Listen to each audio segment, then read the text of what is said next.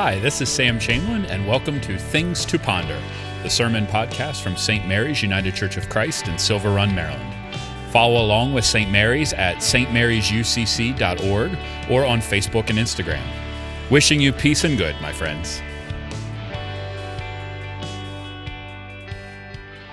I love the artwork of Palm Sunday, which we tried to bring forward a little bit, just to allow images to share sort of all the different ways that we think about and interpret this story, which for me remains still shrouded in so much mystery. What is happening when Jesus enters the city of Jerusalem? And how in the world did it happen that all of a sudden people are yelling, screaming, branches, clothes on the ground? It really is a remarkable, chaotic scene in all the best ways. And it still piques our wonder after so many years.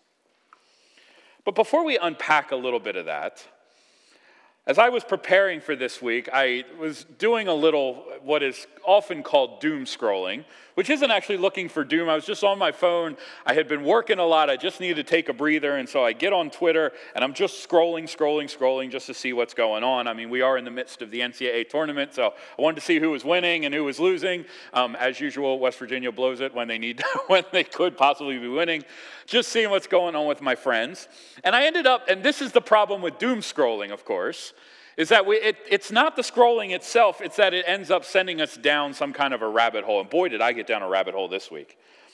I ominously clicked on this link that was entitled, Songs Every Kid at Youth Group Had Memorized in the nineties. Now, some of you are going, the nineties, that wasn't that long ago. I still don't think it was that long ago either, but that's when I was in youth group. Songs every kid at youth group had memorized. So I'm like, well, I got to see this. So I click on it. And it sent me into a world I have not been in in twenty years. See, you need to, what, one of the things you need to know about me is that I grew up in a religious system that strongly discouraged whatever it is that we call secular music in favor of contemporary Christian music. And so to go back and to think about these songs that we had memorized in youth group wasn't just a sort of a cute and fun reminder of church. It really was the music of my youth. And I'd entertain you with a sampling, and I would sing you some of my favorite songs, but one of the things that I've learned as I've moved from um, more evangelical systems into more mainline systems is not everybody grew up with the same music that I did, and so you're not getting a sampling today. But suffice it to say, for two days straight, I did nothing but listen nonstop to bands like the Newsboys and Audio Adrenaline and the O C Supertones and on and on, and if you're going, who are they? Jump on Spotify, check it out. And for me, it was so much fun to go back into some of the lyrics that I remembered. For instance, one of my favorite songs from a band called Audio Adrenaline was called Hands and Feet. And I remember, and I, for the life of me, I don't know why this memory is burned into my mind, but it is. I remember I was playing high school for, I was playing baseball for Westminster High. And I must have had my like C D Walkman thing, like back when that was a thing. I must have had it on, and I was sitting on the back of the bus, and I was listening to this song called Hands and Feet. And the lyrics go, I want to be your hands, I want to be your feet. I'll go where you send me, I'll go where you send me. And for me, it, like in that moment, I was like, man, God has blessed me. I'm on the baseball team. I'm starting today in center field. Like, I was just fired up. I remember sitting in the back of the bus just being like, I'm going to play baseball for Jesus. And so it took me to all these places, all these memories. And then I put this conversation up on Twitter. I was like, hey, what are your some favorite, what are your, excuse me, what are some of your favorite underrated contemporary Christian songs? And my Twitter, for a change, blew up with folks just remembering. It's funny how old songs stay with you. And every time somebody posted a new song, it sent me back down the rabbit hole to go listen to that and to put another smile on my face. What was different, though, about this for me is how I heard them so differently after about twenty to twenty-five years. One song took me in two very different directions in two very different stages of my life. As a kid, when I heard that song, Hands and Feet, I usually imagined images of poor African and Central American kids. You know, it was usually attached to some missionary video where we have to go to the world and be God's hands and be God's feet and fix all the problems. The message was always that the gospel was needed out there. But as I heard these words in twenty twenty-one, in, tam- in pandemic world, in the world that we find ourselves, which is vastly different than twenty-five years ago, was quite another thing. I want to be your hands, I want to be your feet in twenty twenty-one feels a lot more like social distancing and masks and Facebook Live and Zoom. To be God's hands and feet in twenty twenty-one feels a lot more, less, it feels a lot less of the triumphalism of going into the world and telling everybody how to be, and it felt more to me like mourning the ugliness of racism, bigotry, misogyny, on and on and on, not to mention the fact that in this week alone we've had three mass shootings. Same exact song, song, two completely different sets of ears. Because meanings change, meanings evolve. We change and evolve. And these words that we come to rely on wherever we find them, they develop to meet us in the moment in which we find ourselves. That's, that's the mystery and the beauty of music. It meets us where we're at as we are and speaks to us in new words always. That's exactly the issue unfolding on Palm Sunday. It's precisely the issue, the same words, but they're being asked to be heard in a different way. As Jesus comes to Jerusalem, the entire city is preparing for Passover, much as our Jewish brothers and sisters are doing right now. Preparing for Passover, which of course is the story of the nation's liberation from captivity in Egypt, finding their way to freedom through the Red Sea. We've been reading this story on daily prayer. It comes at an apropos time. We're very familiar with that story, but the Exodus was not the only time that Israel needed liberation from slavery and from exile. Passover also serves as a celebration of something that we read in the Apocrypha, the books that don't find, generally find their way into Christian Bibles, but are still really, really instructive as to the Israelite people and their experiences. It's a celebration of the Maccabean Revolt.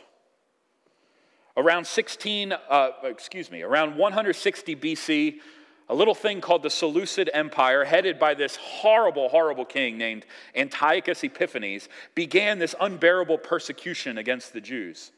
Again, about one hundred sixty years before Jesus. And Antiochus Epiphanes' rule culminates in the sacrifice of a pig upon the altar of the Holy of Holies. There was no greater desecration of Israel's holy spaces than that. But there arose a great priest named Judas Maccabeus, who led a long and, yes, bloody revolt, ultimately culminating in the re-sanctification and the rededication of the temple. And they celebrated that day, wouldn't you know it, with the waving of palm branches as the people cried, Hosanna, as there was a procession in the temple to reconsecrate it. They had been occupied, they had been oppressed, and this was about liberation. Why does any of this matter? It's not simply a memory for them. Again, this is only one hundred sixty years ago. It's approximately the distance from where we stand to the Civil War. And what's important is that Israel is again an occupied people. Another great dynasty now applies powerful and painful rule on these people. The new guy in town is the Empire of Rome. And so when Jesus arrives, the people are primed for liberation. They are yearning for somebody to come and to set them free. They're hoping that somebody will reconsecrate and re-sanctify the entire people. Just like Judas, they're looking for a Savior who will deliver them. And isn't that the way of us, all of us? When we are powerless, when we are feeling oppressed, when we are feeling pressed down, we expect that God, who we presume and we believe is all-powerful, will use that power, smite our enemies, bring us back to a place of prominence and reconsecrate everything so that everything can go back to the way it was. Jesus knows this, and so Jesus sings the song. The song, as I've often said, is the tune of donkey. It's a clear symbol to everybody about what Jesus' intentions are. A donkey, we often talk about, it's not a war horse. So Jesus is doing this poor kind of thing going on, and it's very different than a war horse. No, no, no. A donkey was not a twist on the king's mode of transportation. Throughout the Old Testament and throughout the ancient Near East literature, the donkey was the sign of a king. We read in Zechariah, it says, your king comes to you riding on a colt. You know why the donkey is a sign of a king? Because a really powerful king has no need of extra muscle. A really powerful king has no need of war horses because they're in control. War horses, power, might, displays of power, speak not to somebody in power, but rather speak to an insecure and weak person. The person who can ride on a donkey knows exactly what's up and is very comfortable and very confident. That's Jesus. This Palm Sunday procession is Jesus unmistakably communicating the great revelation of Jesus' power and authority. Jesus knows he's a king, and the people hear this song as a king. Here he comes, just like Judas Maccabeus had done so long ago. This is the master who will deliver us. And indeed, the prophet says that when the master comes, you'll no longer have need of swords and spears. That's how powerful he is. In fact, swords and spears are going to be so useless that you might as well turn them into plows and tools for pruning. You won't have to worry anymore. Just get back, get back to the peaceful work of growing food and living in God's good creation, because the king is going to take care of it. His reign will not be one where the tools of power, violence, and destruction are simply reappropriated for God's kingdom. No, no, no. The kingdom that Jesus seeks to bring isn't a regime change. It's an entirely new way of doing power. Completely different than every other kingdom that has ever come before it, because it's based not upon power and authority, it's based in peace. So in this inaugural event of Holy Week, Jesus announces without question, without equivocation, that he is a king. This is not a mistake. Jesus is not looking around going, where did all these people come from? Jesus knew exactly what was happening. And he steps into the he steps into the stories of the Exodus, and he steps into the story of Judas Maccabeus, and he says, I am the one you have been waiting for. And in this way, he is undeniably and unequivocally set up as an alternate to the kingdom that is currently in power, the kingdom populated and ruled by Herod and Pilate and religious elites, the one that is fueled by power. The entire premise, then, of Holy Week is about kingdom. The tune that Jesus is playing is one of peace. And Holy Week, as we walk through it, will show us just how unprepared we are for such a world. We'll hear on Thursday, Maundy Thursday, that the currency in the kingdom, the economy of the kingdom, is a meal. With no head of table, no servant or master, just mutual care of one another. That's the economy. We'll hear on Friday, as Jesus is crucified, we'll hear the kings who are in power will not suffer challenges to their thrones. And in fact, will resort to unimaginable violence to rid themselves of their competitors. But nevertheless, even as he is humiliated, Jesus is crowned with the declaration, Jesus of Nazareth, King of the Jews. They hung it right above his head.